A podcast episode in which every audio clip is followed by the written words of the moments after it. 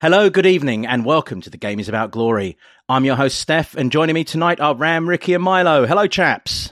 Oh, yeah. Hey, Steph. Hi, Steph. This is going to be another of those off-the-cuff, gaffs-be-damned episodes, as thanks to the timing of tonight's game at the glorious citadel of virtue, light, and goodness, aka the New Lane, between ourselves and Everton, we find ourselves on air within minutes of the final whistle. Can we keep our knees calm and our tongues fluent? Will we apply calm and class to our poached, post-match analysis, or even our poached match analysis?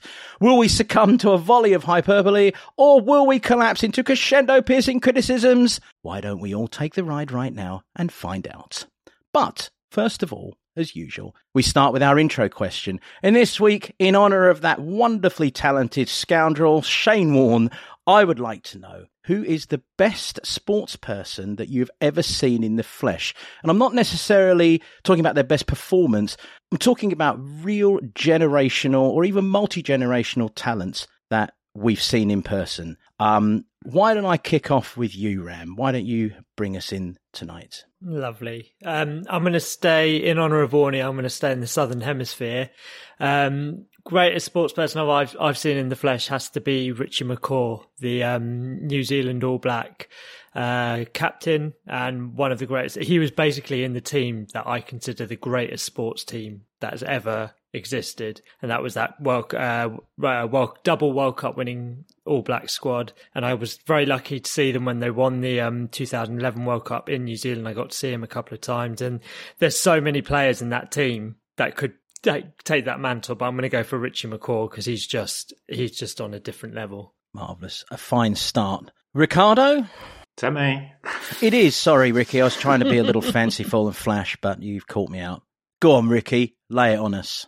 one hundred percent Kelly Slater. Absolutely. Yeah. Generational, well, generation after generation of being top of his game. Um, first World Championship in ninety-two. It's won fifty-six World Championship Tour events.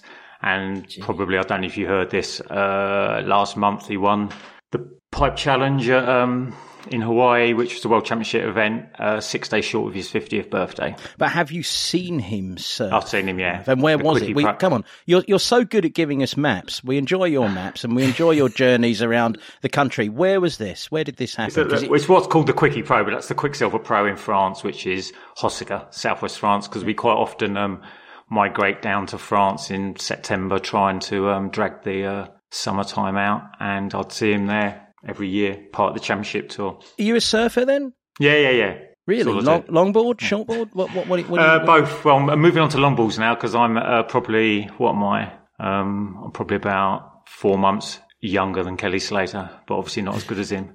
Um, but yeah, he's an amazing, amazing really, to transcend the generation. He's now surfing against the kids that he used to surf yeah, against yeah. His da- their dads when he was older. Yeah. And... Um, And it's a young guns game, really, surfing. And for him to still do it at fifty years old is absolutely amazing. It is. But when the old masters are going, they still rule the roost. And they don't, oh, they do, and they yeah, don't want to give it up. They do not want to give it up, do they? And that's what. And that it's a great pick. It's a great choice. No one wants to give up surfing, Steph. No one. It's no, a way of life, really. It's a really good call because surfing is just such a, a wonderfully hard but beautiful thing. And when you watch people in their prime and, and expert, you're absolutely right. It's a great call, that.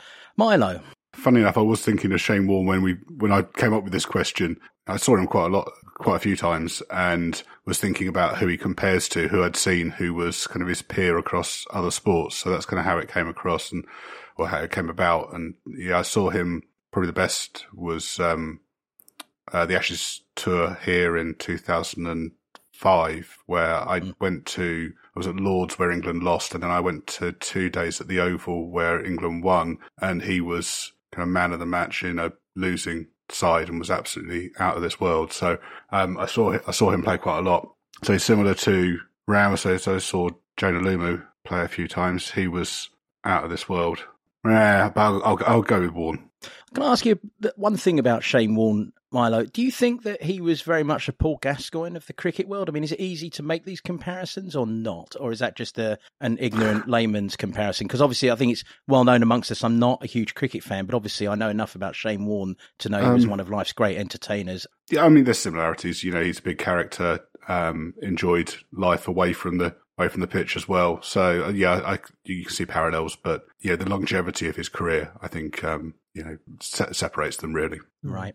Yeah, I'm going to chip in. My my selection, I, I realised looking back through the calendar that it actually, within two months in nineteen eighty, I saw Diego Maradona at Wembley and John McEnroe at Wimbledon and the Centre Court for his epic semi-final against Jimmy Connors. And I've talked about Maradona before, so I'll very briefly focus on McEnroe, who was Uh, the the punk rock of tennis back then, and it was it was a game where he was raging at the umpires, and Jimmy Connors came over and put his leg up on the stand and was sort of like dissing him to some fans in the front, and we just all started heckling him and booing him because we were huge McEnroe fans, and we actually got told to be quiet by Centre Court. And as a caveat, I managed to, uh, I ran into McEnroe many, many years later. And I actually said to him, I said, he'd had a few drinks and I was quite shy. And I said to him, I must ask you about that semi-final because I know you had many run-ins with Jimmy Connors, but he always looked like the sort of guy who'd shove your head down the toilet, you know, in, in secondary school and flush it like a bit of a bully and a bit of a, an overall twat. And he just looked at me and he just said, you got it. Gave me a thumbs up and wandered off. But he was brilliant to watch, McEnroe, and such a presence. And he really, you know, a, a really exciting talent. And of course, Diego Maradona before it. What a time to be alive. Um, mm. What a time to be alive now. And we're going to look back at the week that was. I'm going to segue out from talking about all those talented people to talk about a new talent on our club. Well, he's not so new, I suppose, but he's an emerging talent, is Ryan Sessegnon. And Gary Jacob in The Times is reporting that we are offering Ryan Sessegnon a new deal. He's definitely a favourite with Antonio. So given that his current deal runs until June twenty twenty-four, with the club holding the option of a further season, he must really be impressing people, right? Yeah, absolutely. Absolutely. He's, yeah. um, he's had a good run under Conte, and he's, uh, yeah, he's he's definitely worth a, a pay rise and a, and a few extra years. I did. I mean, I did hear he's on fifty-five grand though, which I thought was quite a lot to start with. No, I mean, yeah, it's a little bit behind. It's a little bit behind the lower paid members of the t- team, isn't it? I would have thought probably twenty grand up on that. I would have thought. We're at this wonderful point of the pod where we're leisurely discussing the uh, comparative wages of professional footballers. It's brilliant, isn't it? yeah, fifty grand is a bit much. Ah, maybe not so much. Give him another twenty, twenty-five. But it is all relative, yeah. But, I mean, it's it's it's funny, isn't it, the money that they're on. And, I mean, uh, yeah. I mean, I think that his performances are showing that he is definitely uh, finding the confidence and going to stride on and stride on. And I think it's a good investment. I mean, that's what it comes down to in modern football. And it's kind of standard practice for us, isn't it, is to have start someone off on a low salary and then kind of bump it up as they're in line with their performances and, you know, give them a new contract every year or so. So, yeah, yeah. If he's happy, then that's I think that's really good. Yeah, yeah. And I think we'll be discussing um, Ryan Sessegnon's uh, happiness in the next uh, twenty minutes as we move on to tonight's game. My knees are calm. I'm going to try and keep the hyperbole in check. It was, in case you weren't watching, a five nil thumping, and it really was a thumping of, of Everton, who, after the first twenty minutes, I thought were one of the uh, saddest teams I've seen because there was a lot of talent out there, but there really was no organisation. And this is funny. It's funny, Milo. It points to something that you said earlier in the season about um, when they got Lampard in and you really didn't rate him as a manager. And I have to say, I, you know, I think we all saw that tonight. He was hopeless, hopeless at the... Uh, you know, showing any signs of getting the game back for them. And it was a canter for us. But I'll start with you on that point, Milo, uh, with, with Lampard. Um, you know, our team selection versus going into a game against Frank Lampard.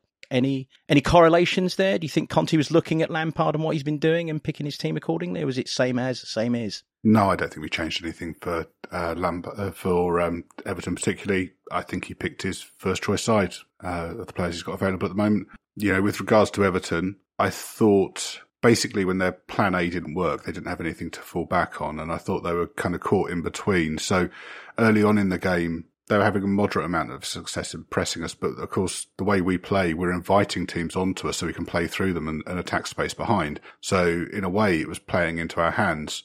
And as soon as we got, I think, a couple of goals up, they were then caught in between and didn't know whether... Yeah, they didn't want to commit men forward because they were scared about leaving space. Um, but then we're in, you know, they were betwixt and between. They weren't really anything because they weren't offering much of a threat going forwards, but they were still pretty crap at the back. So, yeah, it was, I think if, if they'd had, if they'd scored first, I think it becomes a different game because they got, they've got something for their early pressure. Um, but we were pretty comfortable with it, played through it. And yeah, I, I thought it was pretty much your classic Conte game. I think we, he would have been very happy with the way we dealt with that pressure, how we played through it and, and took advantage.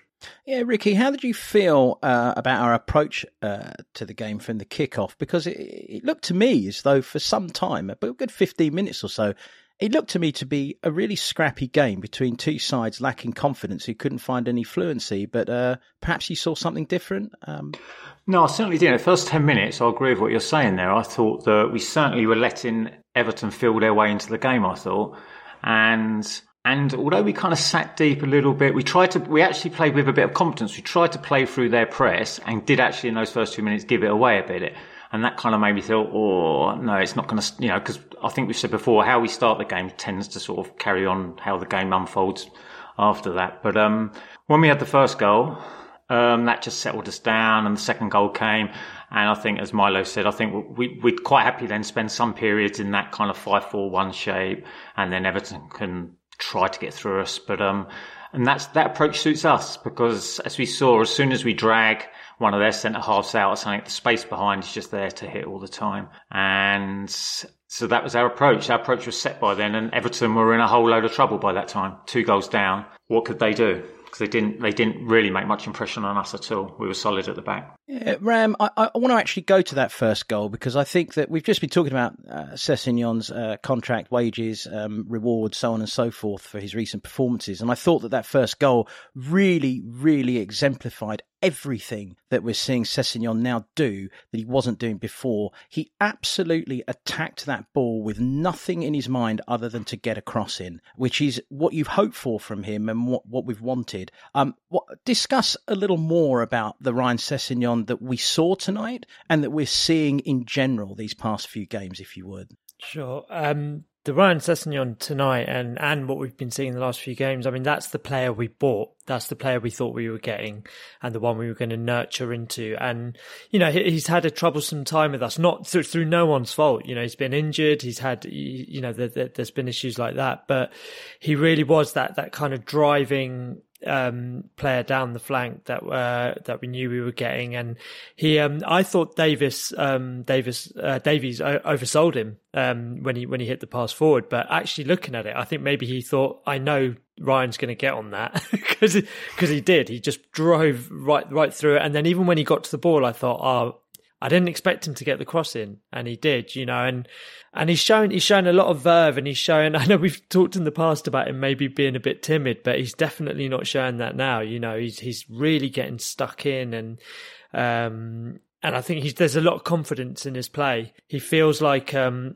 I think he's, I, I said it, I said this about Doherty in, in, in our match, uh, chat, but uh, I think I, I'd say the same about Sessegnon. He's enjoying himself, um, and I think there, there's a there's a big thing that uh, that's that's a big difference between, you know, before when he was playing under pressure, um, because he'd had a bit of a stop start um, time of it. But yeah, you know, he's been he's been scintillating at times for us down that flank.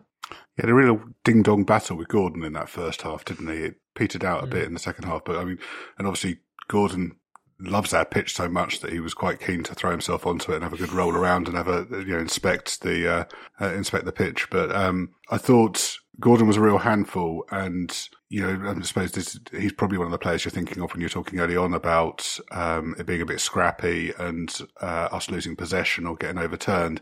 Um, but I thought as the half went on, Sessegnon really grew into it and, and got his measure and adapted his game slightly to deal with it. Um, yeah, I thought he had a really good game, or a really good half. Yeah, it was very, it was great to see him in the celebration as well, because they caught him as he went to the corner flag. They had Absolutely. a real release of, a real release of like, yes, this is what it's all about. And um I think there might be a, well, it could be a small similarity here to when Benny got injured that time and Bale managed to come into the yeah. team yeah. and got that run on the left side. And Sessegnon's benefited well from, yes. you know, sadly that uh, uh, Reggie had COVID, and he's got a little run in the game, in the, in the, uh, run in the side there. I'm just hoping that what I saw at half time there wasn't like bad news for Sessegnon, but Mm. Yeah, you'd hope it, you'd hope it's precautionary. I mean, I would hope that in all the subs. Are, well, we'll talk about the subs in a, in a little moment. While we're on wing backs, it would uh, be churlish of us not to mention the man who never smiles, um, the, the blue steel of Tottenham Hotspur Football Club currently, uh, the Renaissance uh, man perhaps, and Harry Kane's golfing partner. It seems, which their connection on the on the links seems to be translating to on the pitch. I'm talking about the mighty Matt Doherty. Uh, Milo, um, what did you make of his performance tonight? Yeah, I thought he had a good performance. Uh, I think it's a game that suited him. Everton gave him plenty of space to get into. Um, you know, the point I made last week about him coming inside and uh, Deki staying wide, I think was even truer today quite often. Um, you know, D- Doherty was going, you know, very, very deep in, uh, in, in field. And, you know, if you think about the uh, cross for Kane's second goal, you know, he, he was very, very deep in field then. I think he's being aided by the players around him. Uh, it, it suits him. He's, you know, he's got players who can, um, you know, cover for some of his weaknesses, and he's he's making the most of his running the team. Side of a good manager who can find a way to bring the best out of a player who previously has been rendered fairly uh, ineffective by by other by, by well by the previous manager, I suppose we'd have to say no. Uh, three managers, the previous three managers. Yeah, yeah. Just aside from, obviously, uh, the system does work well for, this system works well for Doherty, but how much of an influence do we think that uh, uh, Deki has actually been on how comfortable he's feeling down that flank, considering Deki can play that right wing-back role and mm. um, they seem to have built a yeah. good, good rapport. Yeah, I think that's yeah. what Milo, I think that's essentially what Milo was just saying. I, oh. I mean, I think I think we're in agreement on that, and I think it's a really, yeah. really good yeah. point. And I think, again, it shows that Conte, and it's something that I'm really excited about in terms of Conte's development as a manager, because uh, let, let's let's not beat around the bush here. Conte's learning on the job here. He's never had a job like this before. This is hard work, mate. You know, you, you got to make it happen. Um, and he is making the very best of the tools he has by arranging them in a fashion that makes sense for all of them. I, I love to see it. Yeah, I mean, I think, like like we said at the end of the transfer window, I think it was always going to be a case of trying to make the best of what he's got until the summer. Um, yeah, I think Doherty is a long way short of, you know, the ideal um, Conte wing-back. Um, but certainly for games like this at the moment, he's the best we've got for, for the more open games. And I think, you know, we've got a, we've got twelve games left. We've got to, you know, use use what we've got to get to the end of that and try and finish as high as up, up the league as we can, and then see where we are in the summer. And, you know, I think right wing back is going to be a priority position still. Um, and I wouldn't be surprised if he went in the summer, but he's going to go, if you know, when he does go, he's going to go with this stock a lot higher than it would have done if we'd sold him in January or, or last summer. And hopefully for more money. I, of course, retain my view that he will become uh, a valued member of the squad and alternate with whoever comes in. I do agree we are going to need another right wing back, but I'm certainly hopeful that his recent performances will keep him firmly in the Tottenham Hotspur squad. I, I'm becoming a fan. Uh, one one quick question before we move on: uh, did anyone actually see him smile tonight? I'm trying to I'm trying to note that in the in the Doherty smile count. Did yeah. anyone notice a smile? I did not. I did. You did. He did in one of the uh, scoring huddles where everyone was like backslapping each other and cuddling. Wasn't a forced smile, yeah. right? It was a proper, genuine, no, I'm happy no. smile. Yeah, genuine. I think he, he only got two assists tonight, didn't he? I think. Well, he got two assists, and, and, and yeah, he could have had more. I mean, he was he was unlucky with a couple of those passes, especially the, the one to Sonny that I thought could have yielded a little more. But uh, anyway, well, good. Doherty smiling and uh, talking as we were just then about uh, making the best of our squad, and uh, you know it's you know we do need another striker in the summer, so I suppose we have to plod along with this Kane and Son lark that we've that we're dealing with. Oh, poor old us, right? Let's face it, they did they did really have a good a good time tonight, didn't they? Uh, Sonny, I thought, recovered from a fairly jittery start, if we're fair. To uh, to find his feet pretty quickly, and, and Harry was Harry. Uh, so a uh, wide open question. Anyone take, jump in on this? Are we seeing them hit form at the right time for us? Do we think now the synergy is f- in full gear for the rest of the season? Yeah, I mean, I think so. I mean, Kane on this form is the best, well, one of the top three players in the league. I think um, Salah and De Bruyne are the only players who get close to him, I think, in terms of quality when he's playing like this. Son is not far behind. And if they can carry on playing like this, then we're going to do all right, and we're going to cause everyone problems. But again, you know, as I said last week, I think Deki coming in has added something else to that. It's um, he, he takes a bit of the pressure off uh, Kane, I think, Um, and just having someone who's a bit more physical up there and can can mix it, and uh, you know, also has a you know, nice range of passing, I think takes the pressure off a bit, and it looks like a really nicely balanced uh, front three, which is you know not what we've had for the last few years. Yeah, and we also tonight saw a long-sleeved, insouciant, uh, supremely confident display from our other January window signing, uh, Rodrigo Bentancur. And uh, and Ram, why don't you talk to us a little bit about how important it was to have uh, Rodrigo back, especially as you were the one who made the uh, the Berber comparison in our in our chat thread, and I thought it was thought it was quite quite well made actually, because he does have that gliding, gliddy, gloddy, gliding air about him. That's a flub. Yeah. It, it, you know what I'm saying. He he I seems do, yeah. to just go smoothly. You know when Z Z Top do that thing where they play and they're on, there's a moving ramp and it looks like they're moonwalking as they're playing guitar? Have you, any of you ever seen that? Am I speaking to the wrong people here? I don't know how we've gone from Berbatov to Z Z Top. Well, if you look like it up, it. if you look up, if you look up Billy Gibbons and Dusty Hill doing what looks like the moonwalkers, they play like "Gimme All Your Lovin'" or whatever uh, on yeah. at a live performance. They've got a, a moving walkway and it looks like they're doing a moonwalk, and they're just in smooth, in motion, seamless. Let's get back yeah. to Rodrigo Bentancur, yeah. the Billy Gibbons of Tottenham Hotspur's midfield. What? Um, I, I actually made the um, I, I did it in the chat tonight, but I also made the Berber comparison in a previous pod, and it is I think I think he's definitely he's got the long arms and the long sleeves, which obviously helps, but he does have he's this got slightly, long arms. He has. Brilliant. He's got long now arms. I have to measure. Does he really arms. have long arms? He does. He's he got great arms. reach. Yeah. yeah, he's got great reach. All the more to but... hold an insouciant cigarette with post-match. I wonder if he smokes. Anyway, I bet he does. Mm. I bet he does. But yeah, he um he's just I, I he's just very elegant, and he's very assured. There's, there was a couple of times tonight, even like you know the ball came to him and there was and there was pressure on him, and. He kind of, he just made the right decision every single time, whether it was one touch, whether he took a touch, whether he let it run past him. Everything he did was the right choice. Um, and, and he just brings a, ve- he very much brings a sense of calm into that middle, but he can also pick a pass. He can, he can glide past players as well. Um, and he can tackle, you know, he, he can put a tackle in. So, so he's, um, he's not always successful with his tackles, but but he puts them in. That's for sure, you know. And and uh, and I, I do think there's like this slight arrogance um, in his play, which I really enjoyed, which which Berber had as well. Um, and I think he's he's very much welcome back tonight, and I hope he can start um, against Man U as well. Yeah, there's just a little bit of bite to his game, isn't he? And he, he adds that to the team as a whole. Um, you know, with. Was it f- five minutes left when he took out Richarlison uh, on the on the left of the pitch? Just went straight Another through him. Player who enjoys inspecting the turf at various yeah. football stadiums around the country, it must be said. Uh, and you know, he had a little stretch after that, didn't he? Because he, he, I don't know, he tweaked yeah. something or he felt something as he went through him. But you know, five nil up with five minutes left on the clock, you, he'd be you could, he could be forgiven for kind of guiding him out or just you know just getting in his way a bit. But um, yeah, he had yeah. other ideas. Yeah, I mean, I'll agree with Ram. He's certainly, um, he's got confidence in his own ability, definitely. And um, he also sort of plays, he's kind of so in control of himself. When you watch Winks or Højbjerg, they're a bit like kind of frantic in the head. And he doesn't seem to have any of that. He's definitely playing with his head up all the time, aware of what's going on. And he's got an engine on him. He really does chug around quite a lot. He's, he's, and he makes those, in the first half, he makes those kind of little raiding presses sometimes. But then later on, even like when Milo said it looked like he tweaked himself, he's still burning around the pitch once he'd kind of got over that. But um, the other player he reminds me a little bit of is Popescu.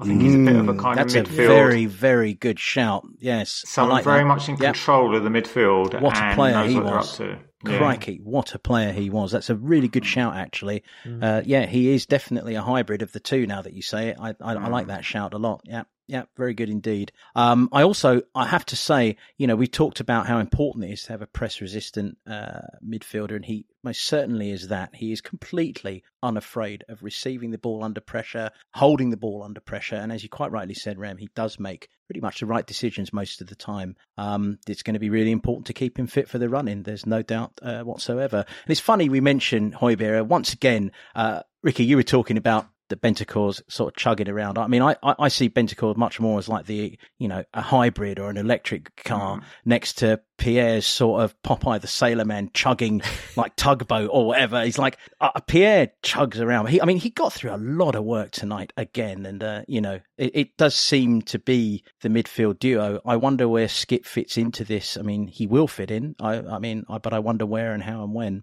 Uh, right now, they seem to be forming a partnership. Chugging was the wrong word for Bentancur. That's a terrible choice of word. Sorry about that. Um, but just going back to what you were saying about um, Kulusevski, um, we both, I mean, we we should just be so happy that two January signings have seemed to have hit the ground running. I mean, let's face it, they both look like first-team players. So, just to add to that, I, I was going to ask you guys just very quickly off off kilter a bit, but if those two, if we get top four, if, um, can we say that Paratici has done his job essentially just just with those two signings, getting those through, because that's essentially what we what the, the target was, and these two coming in has changed our, you know, our the um. It's, it's, it's improved our play for sure. Contributing, aren't they? Yeah. May I take the opportunity to answer a question first, as I usually ask them? Uh, I, I, I think it's a good. I think it's a really good shout, but I think you'd equally say that it's the players he's moved on that have been just as important, because it's given Conte mm. a, a, a, a good, clean palette to work from. But I do mm. agree. You would have to say that two for two. You know, that's good targeting. Uh, mm. But I think, and we'll talk about the players that were moved on. It'll be relevant to this game a little later. But um. Yeah, I, I, I think you'd have to say it would be so far so good. Look, I mean, if we get top four, you would have to say that our incomings, including director of football and manager, have, I think, probably exceeded the brief, the brief that Antonio said he hasn't uh, actually received from anyone in a press conference, which is kind of bizarre. But he will have exceeded my brief, if not my expectations, because I expect us to be mm. top four, but let's be honest. It's oh, a push, yeah. I th- you know. I think the bonus written into um, Conte's contract for getting top four will be his brief. He'll know what um, he wants to do. Yeah, very nicely put. Um, let's move on to whether it was the right decision to take Romero off on fifty minutes. Uh, it, it, it's an interesting side point. Uh, we had a commentary team telling us they thought it was an injury. I didn't think it was. I thought it was precautionary, just to, yeah. to protect him and mm-hmm. to make sure that he is on the pitch on Saturday. Um Exactly. I, I, I think, I, I'm interested to hear what you guys think. I mean, I think you all know, I think my opinion was fairly straightforward on it. Yeah, I think it was just red card protection. I think sort of a couple of minutes before that, he did a bit of a sandwich tackle with Højbjerg on mm. Calvert-Lewin, and they probably thought we'd already scored the fourth goal, mm. and the only thing, the only way you can lose in that game is him getting a second yellow for a red. And I honestly probably think that was the same as Son, because Sonny was on yeah. a yellow as well. Yeah. And Sonny's probably not going to get a yellow, but sometimes you can get a stupid yellow for an accident. You know, you well, his first yellow was fairly stupid, to be fair. Yeah. It was unnecessary. So, Didn't have to so, do So, you know, we want we want both of them on the pitch Saturday. They're massive players for us. Yeah. Yeah, I think that's right. Yeah, I think he was, um, yeah, we're four nil up. It's time to start thinking about the weekend, resting some legs. Avoiding yeah suspensions, isn't it? Yeah, makes sense. Mm. Yeah, I was I was personally pleased to see it, uh, and I, I'm pleased to see that sort of uh, clever management. And it'll be interesting to see. I mean, it is a slight worry with, with Romero, isn't it? But that he does. Uh, I mean, that challenge was unbelievably poor. I mean, it would it would behoove us uh, to mention it. That if that had happened to one of our players, we'd have been at my, I, I'd have been steaming. I'd have been I'd have been looking for a red card. I mean, it was an you orange. Can, you... We well, keep moaning at Richarlison falling onto the turf. Well, he, you know, he, he deserved to fall onto yeah. the turf with that tackle. Yeah, but, but I'm a bit with Milo. I know what you're saying. It is a really yeah. bad tackle, but there is a little bit of me inside that sort of does. It wasn't, I, I it wasn't double, dangerous. I double loved it. I double loved it because it was Richarlison. It'd be dangerous if it was done on me. I can tell you that. I would have been if, if I'd have been able to move afterwards. I'd have had words. I've quite. Go on, like go on. No, no, no! You came off. He was about. He was oh, about sorry. to make a comment about the uh, about my, my footballing skills attracting such a challenge. If they were, if I were lucky enough for them to be good enough to do so. Well, if it if it was you, Steph, he would have got the ball, wouldn't he? And he'd have got a bit of my handbag on the side as I went flouncing around, having lost the ball, but actually looking for the foul, which was uh, invisible. So yes, you're probably right, actually. Um, he, he he likes won a game though, doesn't he? Whichever way it comes with Romero, he that, does that one against Burnley where he boomed that bloke in half, and the one tonight. So I'm quite happy if he just you know, as long as it doesn't lead to red cards, that's yeah. what we've got to hope. Yeah, yeah. we yeah. can't complain about us being soft or, uh, all of the time, or you know, not having enough fight, and then complain when we do have some. I think I, I liked it. I like I like that. I like say Bentancur going through Richarlison as well. I mean, you know, if everyone wants to have a hack at him, then I'm I'm happy. Yeah, I mean, in fairness. We do all enjoy a steaming challenge. I just thought it was well worth calling, you know, the fact that that was a poor challenge. Um, and, and I do hope that he becomes a little more subtle when he puts these poor challenges in, because, I mean, you know, Ray Charles saw that one coming. I mean, it was it was a shocker. I'm sorry. But uh, anyway, well, preserved as he was for Saturday, I suppose we should, um, you know, I mean, do we look at Everton and think that's possibly the worst team we faced this season? Um... Any takers on that? Because I thought that they were, I thought they were shocking uh, once they went two goals down, and I think Lampard has huge problems at that. I club. think they've actually have got some all right players within that mm. squad and yeah. that team. I think I don't think it's Lampard's fault at the moment. Although I will like still fully go with my analysis last week, which was Everton is shit and Lampard is shit, and that's not really changed. I think they were, ter- and Usamov is shit as well. I'm glad he's fucked off, um, but. Uh, Um, Three turds yeah, and a fountain. Sorry. um, I'm. I, I. I. Do I worry for them? Maybe they're sort of. You know, they're only they're, they're in fourth from bottom. They've got games in hand, but their goal difference is now taking a bit of a battering compared to Burnley. Um, well, they've got tiny they, hands in goal. They don't have. A, they don't. You know, yeah. as well. He's, tiny uh, arms in it. Uh, it whatever. They're tiny today. Everything it was today. Tiny appendages from his shoulders. Happy birthday, Jordan. It was his birthday. Their form is worse than I think all but one team in the bottom, you know, in the bottom three. Yeah, I, I think they're in trouble. I think they are in trouble. They've got a tough run of fixtures. The squad looks unbalanced to me. They've got some good players, but it's not a good team. Mm. Um, and I think if they go down, they've got re- they've got real problems because they're yeah. right at the um, right at the threshold of financial fair play. The financial fair play rules in the Championship are tougher than they are in the Premier League. They would have a drop in income. And um, the iffy money they had coming in paying for the stadium has now disappeared. So the, if they go down, they could be really, they could really be in trouble. I just don't it's, see any fighters in that side. It might be a place to go bargain hunting. Yeah. I was going to say, is there anyone to pick from there? Because there's some youngsters that are decent. And yeah, um, I'd I'd take Calvert-Lewin if he was willing to be really second fiddle. To yeah, Kane. I would as well. Really? Yeah, I actually think, oh, I thought yeah, today yeah. I saw myself watching him and thinking, you know, I hope Arsenal sign him. I think he's a think he's a chance. I think he's a one in three player. I don't see it. First game back though, wasn't it, for a while? Yeah, yeah. I really, I'd take Gordon for sure. Calvert-Lewin, I think is. I think I agree, Ram. I think he's a good player. I think he was a bit rusty today. His stats suggest that in a better team, he'd do a lot better than he's doing there. Um, and I mean, it comes down to price, doesn't it? But I think he'd be an able deputy for Kane. I wouldn't want him as first choice. So if Kane was being sold, I wouldn't want him as first choice. But as a, as a rotation option, I think he'd be useful. Hmm. Interesting, because I'd be very disappointed if uh, Dominic Calvert-Lewin at this stage of his career would be prepared to come as a rotation player for Harry Kane. I would expect him to look for a move where he's going to be top dog, if indeed he's that good. But, you know, fair enough. If the price is right, I suppose. Yeah, you know. Look at us, we're picking over the ravaged carcass of Everton already. I, it does yeah. depend It does depend on their financial situation, how desperate they are to sell, if they've, if they've got financial play problems and actually some income to spend. I mean, obviously, what we are hoping is we get the first twelve million quid for Delhi, because we might not even get that at this rate. Well, we so, are. Um, I have to. You've brought him up now. I mean, I, I have to. I have to bring it up now. It would be, you know, churlish not to. Um, if I may, just spend thirty seconds sharing my thoughts on his appearance this evening. I, I, I felt a chill down my spine at us singing the song before he came on. I thought it was both beautiful and tragic. Um, it's beautiful to hear, and it's wonderful to hear the synergy that still exists between the supporters and the player, but it's also such a tragic reminder of what was and what clearly does not seem to be anymore. And look, I wear my heart on my sleeve a lot of the time. I've definitely worn it on my sleeve with Dele. Um, I'm forced, I'm forced to concede, especially watching him tonight. Again, he just looks lost. And it's really, I, I found it actually profoundly sad to see. And uh, I, I found just the whole thing was, a, was an echo of glory. It was an echo of what once was and what could have been. And um, I, I sincerely hope he finds his career again. But, you know, I will say Milo said early on when he went, uh, he said he felt it was the wrong club for him to go to and the wrong manager. And I disagreed because, again, I am an optimist and probably let my heart overrule there. But thus far, I'd have to agree with you, Milo. You're absolutely right.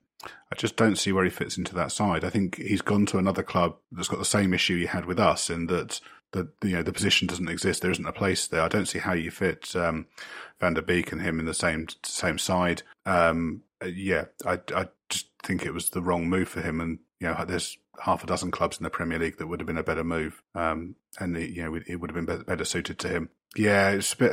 I, I mean, like you, Steph, I felt sad today. Um, you know, he'd swapped sitting on our bench looking unhappy to sitting on their bench and looking unhappy. Yeah. And that shot was um, unbelievable. Did, were you talking about that early shot they showed of him on the bench where he just looked yeah. completely bereft of anything? It was like, wow, that is so... I mean, yeah, it was really, really sad. Yeah, yeah. Mm. I think we all hope that he finds his career again. I'd have to say, Ricky, I don't really see much of a chance of us getting the full forty.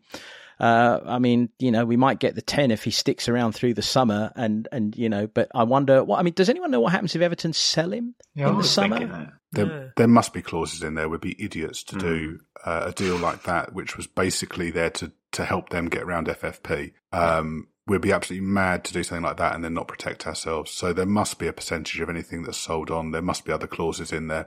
Um, I think it's twenty perform twenty games he has to play, but presumably that includes yeah. coming off the bench.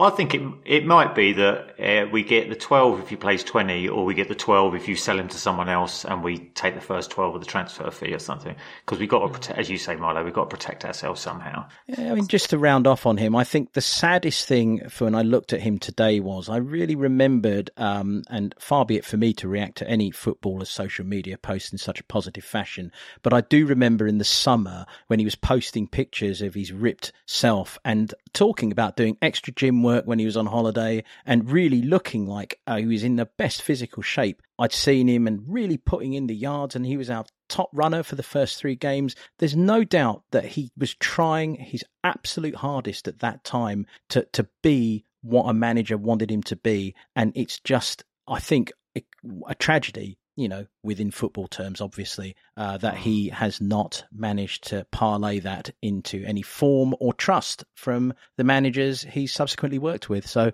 I don't know if you agree with me. I mean, I really do hope that, you know, he finds himself. Um, I'm sure Everton are hoping that he finds himself and gets a chance. So, um, yeah. Okay. Well, let's move on to our closing thoughts here on the five nil victory. I mean, look, let's, let's just take a moment before we do one positive and one negative. five nil. I mean, you know, let's sit back and enjoy five nil, knowing that it could have been seven or eight. I mean, Eric Dyer's hit the bar when it's easier to score. Sonny's missed the sitter. Uh, you know, we could have really taken him to the cleaners. And we did take him to a cleaners, but possibly not the cleaners. But still, five nil. Sonny could have had a hat-trick in that first yeah. half easily. Yeah. And that's why I think he was a little bit disappointed when he came off, because he knew he could have probably contributed more or got more goals himself. But hey-ho, save him up for another day. Well, save them up for Saturday, hopefully, which we'll talk yeah. about soon. But let's get into those, that one positive, one negative. Um, three, two, one, starting with you, Milo. Uh, positive, uh, Reggie's goal. He's had the yips in front of goal a bit recently, and I think he's been overthinking it a bit. And a nice instinct goal hopefully um, gets that out of the way, and he'll find his form again, because he's been getting into the right places, uh, just hasn't been putting them away. So hopefully that's that's settled. And my negative, you just stole it from me, Steph. Um, we should have had more. And I had a list of the various chances we had. Um, yeah, Dyer header onto the post, Son, the challenge from Gordon.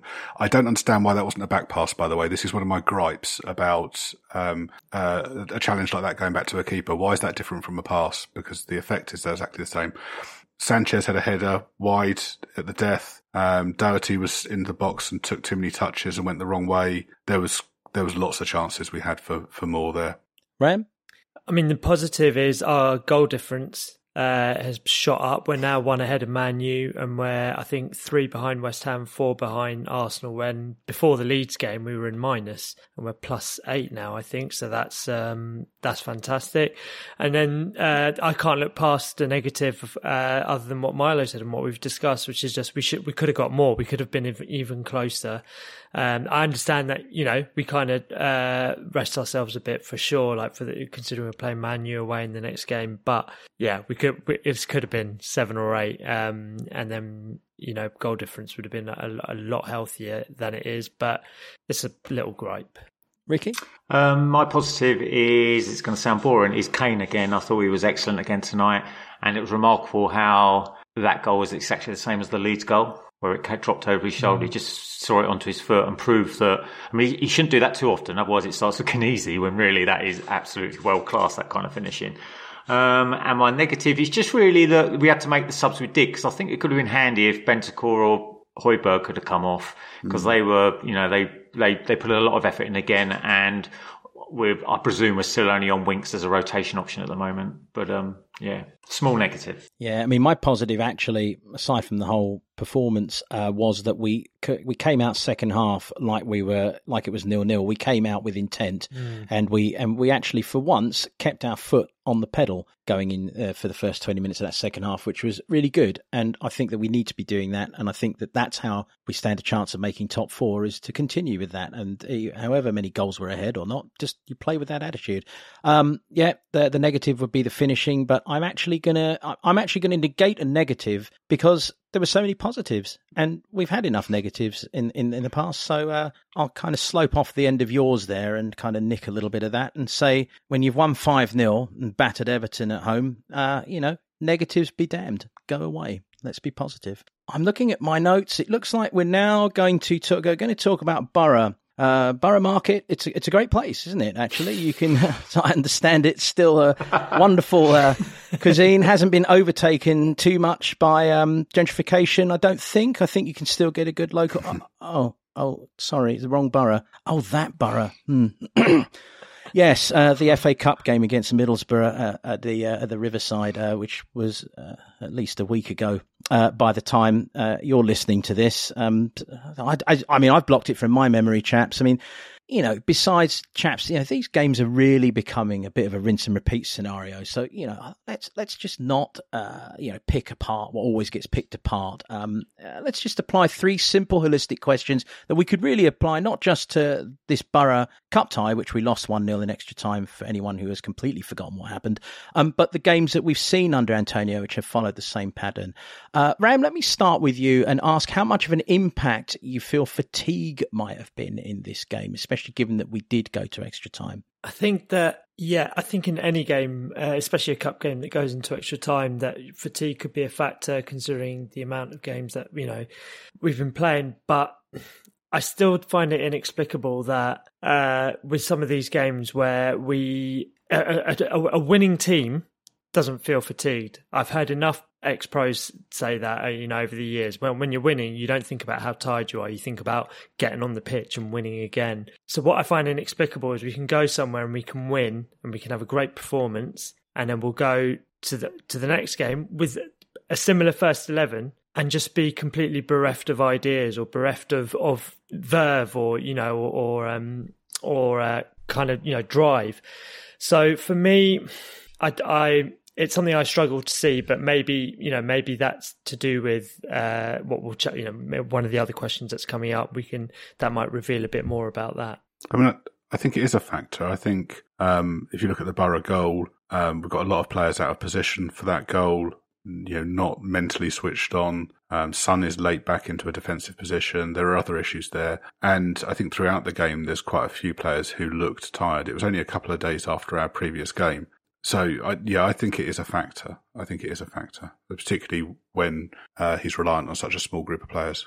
Which is indeed the next question I have for you, Ricky. Uh, are we over-reliant on this small group of players? Um, I think if we're taking it as just the kind of last few months of the, uh, well, what is it, the last three, four months of the season we've got to get through, I think, you know, we shrunk the squad down probably at the request of Conte. You know, he wanted to get rid of some people that he didn't want to be here anymore. And I think I said from the transfer window, we've got, we've basically got four centre midfielders to choose from, and then we've got the four forwards to choose from, and then we've got Kulu that can probably play an eight, a ten, a right wing back if he has to. So he's like the floater between the lot. So I think what's come out as a bit unlucky is obviously two of our centre midfielders have been injured at the same time. Uh, wing backs, we got four to rotate on there. I mean, obviously Reggie's been ill a bit, and the only other place we're a bit short, I suppose, is if one uh, when the, one of the centre halves gets injured or suspended or something like that. We're not. We're not, you know, we're really desperate for Davis, Romero and Dyer to stay fit. But I, and I think as we, I think come April, we're on one game a week, and I don't feel that we're short really. I think that's just a tight group that you can rely on, and we'll be okay, I think, personally. Yeah, I mean, the other yeah, factor with, as I say, this result, and you can probably throw Burnley into that, and I'm sure there's a couple of other of these games that capitulated in misery for us that I'm forgetting right now, but they follow the same pattern. Uh, you know, Milo, do you think that, you know, these sorts of evenings support the suggestion that Conte struggles with two games a week, and and and why why could this be? Um, yeah, I think it does. Um, the chap on Twitter, Daniel Platt, who goes by the name of at Voodoo Chopsticks, um, posted something a couple of weeks ago comparing the stats between games where we've had more than five days prep and the ones where we've had uh, less. And I, I saw Sky um, nicked it and didn't credit it um, tonight in their in their uh, analysis analysis before the game. Um, I've taken Daniel's tables and kind of updated them. So uh, games where we've had more than five days prep, we've won six, drawn one, lost nil. So win percentage of eighty-seven point five percent. Um, games we've had less than five days prep, we've won six, drawn two, lost eight, with a win percentage of thirty-seven point five percent. So there's a marked difference there. Um, with the minus five days, you've got to bear in mind we've played Chelsea three times in that list, which is going to distort the figures a bit. But there's losses there to Moura and um, you know this this the Southampton and Wolves games, and you know Borough. There's so there's there's some dross in there as well. Um, so yeah, I think it does make a difference. And if you look at Conte's record in Europe, I, I mentioned this when he when he first joined us. He doesn't have a very good record in Europe. So um, his Champions League seasons, um, twenty twenty-one with Inter, he went out in the group stage. nineteen twenty with Inter, he went out in the group stage. seventeen eighteen with Chelsea, he, got to, he went out in the last sixteen. thirteen fourteen with Juve, he went out in the group stage. twelve thirteen with Juve, he got to the quarterfinals. So his best ever run in the Champions League is getting to the quarterfinals. Um, and that's with some really good sides he's played with there. And it, so I think it does suggest that um, that he does struggle. I've also got his record down here for the Europa League, and I think we'll go- gloss over his Europa Conference record as well. But um, uh, um, yeah, I, I think I think it does suggest that he, he struggles with two games a week. You know my theory, didn't you? I gave it on the chat the other day. Is of, after claiming I think that Conte is a bit like Spurs Twitter, I think if you go with that kind of uh, comparison, I think, you know, if you have a bad result Sunday, on Monday he's kind of coming in, kicking the cats and giving people, like, you know, verbal in the air. By Tuesday he's just starting to reconcile it, but, you know, if you say or do the wrong thing, he's still having a go at you. And of course, if he's got a midweek game, he's forgotten all about it. He's got to prep himself for the Wednesday game. And... Uh, and you so uh, he then and then repeats the cycle, when of course normally if he hasn't got a midweek game he calms himself down like us lot, and uh, he can get on with what he's meant to be doing, which is focused and then training the boys and prepping for the next game and that kind of thing. And I think that's slightly tongue-in-cheek, but I think there might be something in it because he's an emotional guy, and um, and you know I think, well, he could be like that. I mean, he's he's, he's pressers do sort of imply that he is a bit like that. I don't think a lot of that's, I don't think he's been faux or over dramatic. I think also the way he prepares the team is very meticulous, and you know some of the automations will be distinct for the opposition, and the way he does training is to get the teams to do the same thing over and over and over and over and over and over again, so it becomes second nature. And I think um, with two games a week, he probably doesn't have enough time to prepare that um with team, you know, with the team, and it probably means that he's focusing on one game over the other. I think that's, you know, I think that's, you know, what his career, you know, all clubs suggests, and it's, with us, it's probably compounded by he's working with a very, you know, it's only a very small group of players that he actually trusts and he's working with, and that kind of compounds the problem. That said, if we obviously we're, we're going to one game a week now for the rest, mm. of this, rest of the season, and if that fits in very well for the way Conte, um, you know, brings uh, brings his teams through, and we and we get something uh, like top four out of the season, that's fantastic. That being said, and I don't want to sound ungrateful, but next season, if we're in the Champions League and we're fighting in the cups, right. I don't want a manager who's not who, who's not going to do well in Europe at all. And if that's the kind of the, the case study quite. for him throughout his career, then is he truly an elite manager? Oh, do you mean like at the, at the very highest? You, you, you've level? all managed to raise a, a, a massive concern for me that I hadn't even thought about. A manager that don't do midweeks, is that what you mean? Right. Yeah. I, can't, right. I mean, we've got to certain, we've got to, I mean, in a sense, I, I can't disagree with a single word I've heard anyone say on this topic, but in another sense, I want to disagree with you all vehemently, because it does rather put our Champions League run of next season in jeopardy before we've even qualified for it, doesn't it? We need the money, though, so there's a silver lining, so. Yeah. It's bizarre, though. It's bizarre, though. It could be a thing. It's, I think it's really bizarre. It could be a thing. And we'll find out in these coming weeks whether having longer game, time between games is actually a thing. So, you know. I mean, you've got to bear in mind that the season he won the Premier League with Chelsea, they didn't have any European football. Yeah. So he had a yeah. lot of lot of weeks where he didn't have any midweek games to focus on and could just focus on the weekend. We're, we We are brilliant. Could we get Conte in for the league and Poch back for the Champions League and just tag team it? We're brilliant, aren't we? We are brilliant, though, because we are managing to psych ourselves out of next season's Champions League run before we've even qualified it. And with some justification, I may point out. I mean, it is very justifiable when you look at the statistics and the record behind everything that, that you've all been saying. I mean, it does make me wonder a little bit about his slightly calm nature after the Borough game, because maybe underneath he's thinking, oh, that's wicked, got no midweeks, got no extra games now. And the same way as the Europa Conference League, he never for one moment wanted to be in that, I don't think. Mm. I love that we've just... We're just coming off a five nil win against yes. Everton at home, and our, our narrative now is, is our manager a bit shit? In, no, no, Monday to Friday. Ram, every silver lining has a cloud. Yes, the, the Spurs way. Yeah.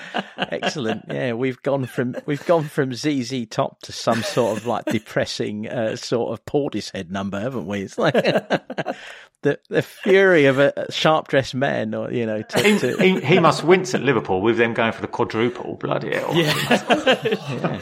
Yeah, how does yeah, Klopp wonder, do it? Why do you think? Why do you think he has some? I mean, well, we talked tactically about it. Do you think there's a personal reason? Do you think he likes to have? Uh, do you think he just enjoys like his midweek to be like a more of a social? Has some wine, has some food. Like he doesn't want to put the. Like, is, is it really? Does he really need two days emotional recovery from a weekend's game? I, I mean, in all seriousness, is this what we're saying? And would that be? Mm. Would that really be tolerated? I don't think it's that at all. I think, as I said, I think it's the pre- uh, the preparation and that he's so meticulous. I just think it takes a long time to prepare for games. And I think um, the Borough game, you know, we looked undercooked. We, we didn't look like we prepared yeah. for that at all. Um, mm. Whereas today, whereas today we looked really, you know, really pre- prepped I, for it and but, on top of it. But it's interesting if we score first in that Borough game, and let's let's let's be fair. Early doors, we looked like we were gonna we were going to. We did go ahead with a goal that was uh, disallowed for. I'm not quite sure if it was offside or a foul. I think it was offside. I think fairly marginal, if I remember correctly. Uh, you know, I don't think we were particularly terrible against Middlesbrough, to be honest. I just think we were stodgy and pinned back by a very enthusiastic young Championship side who saw it as their night of as their cup final. As they did. I mean, for long stretches of that game, I still expected us to see it through. Uh, I, I think we should note that. Yeah, I don't think we played that badly. It's a bit like uh, when Forest beat Arsenal in the Cup. I mean, they're kind of up for it and they're a you know, Championship team. But um, no, just going back to what Milo was saying, I mean, I think, I mean, I thought Conte, what he was all about was the coach, the um, the same patterns all the time so we get used to it. So surely at some stage with any team he's with, they get used to that. And he doesn't always want to venture away from that because they're meant mm. to play the same kind of system each. So surely after a while, his workload week to week becomes a bit less because the players are in tune and up to speed. So, you know, after yeah. a season, two seasons, surely that he, leaves. he can do midweeks, basically. Surely he can do midweeks. He's, he's never stayed in a club long enough to find out, Ricky. Fair enough. So many questions still to be answered about the really Champions like League run of next season. You know, how far will we go?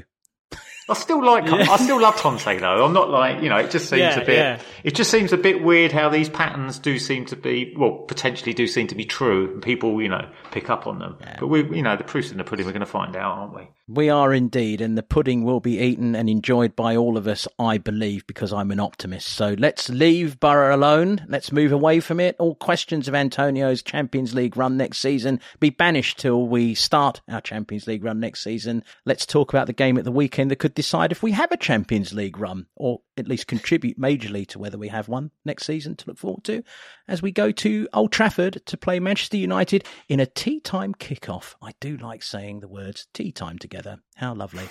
Um, I presume that most of us will not have been drinking tea as the game kicks off, certainly people in the stadium. Let's just ask the two simple questions. Who should play and are you confident? And I'm going to start with you, Ricky. Uh, well, it depends what's happened after tonight's game. Fingers crossed for Sess and Bentancur. I'd probably, let's see who they got. Maybe, oh, maybe Royal might play in this one, I think, possibly. I'm not sure. Um, it depends who's fit for them because obviously last weekend they had a big kind of fallout of all kinds of players. So their old boys seem to be pulling muscles. So um, um, who knows? Who knows? You mean the ones United. In the studio absolutely caning them as they uh, they were pulling muscles? Yeah, Roy, to absolutely Roy, cane them. Roy Keane absolutely loving slaughtering them, and um, Gary Neville right in off the back of him. It has to be said with Mika yeah. Richards in the role of defending them. Crikey, yeah. Strange. But I think they're all sitting in the middle. With, uh, I think on both the coverages, I think um, I think Mika had a nice chuckle, I think, and I think Torre as well was having a good old laugh between Scholesy and can't think who the other chap was on the other coverage. But um, yeah, they're in a bit of a mess, United. I mean, I'm confident. I mean, all I'm going to say really is that we need to not lose this. I think after the win tonight, we're two games in hand, aren't we? With Uh, two points behind, two games in hand, I think. That's so right. As long as we can, and but I'm confident we can win it though. That's the thing with us. Mm. I think they can be flaky as anything. I think Varane was out as well last week, um, so we could fall into that same old thing where we just hit them on the counter. I mean, why not? Because I think United will try and have a go at us. So they're at home. Ram? Yeah, I agree. I mean, I think in terms of who should play, I probably do. I would say more of the same as, as this evening, but I would say if Skip is available and fit, I would put him in place of um, uh, Højbjerg and have a Skip and uh, Bentancur in the centre. Um, and I, I'm just basing that on what I think Skip can do, you know, coming back. Um, but I'd, I'd, I'd keep it the same as as it, as it was this evening. Other than that, am I confident? I would. I'll, I'll say no. Because we don't, you know, we, we've had a couple of good results up at Old Trafford, but generally we, we struggle up there.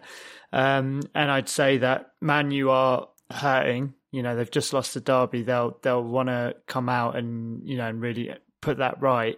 I think it will be more down to, I think if we play our game, you know, we, we the way we played this evening, um, playing against a team like Everton, well, we always stand a chance, but I think a lot will come down to how how low um, Man United players' heads have dropped after the weekend.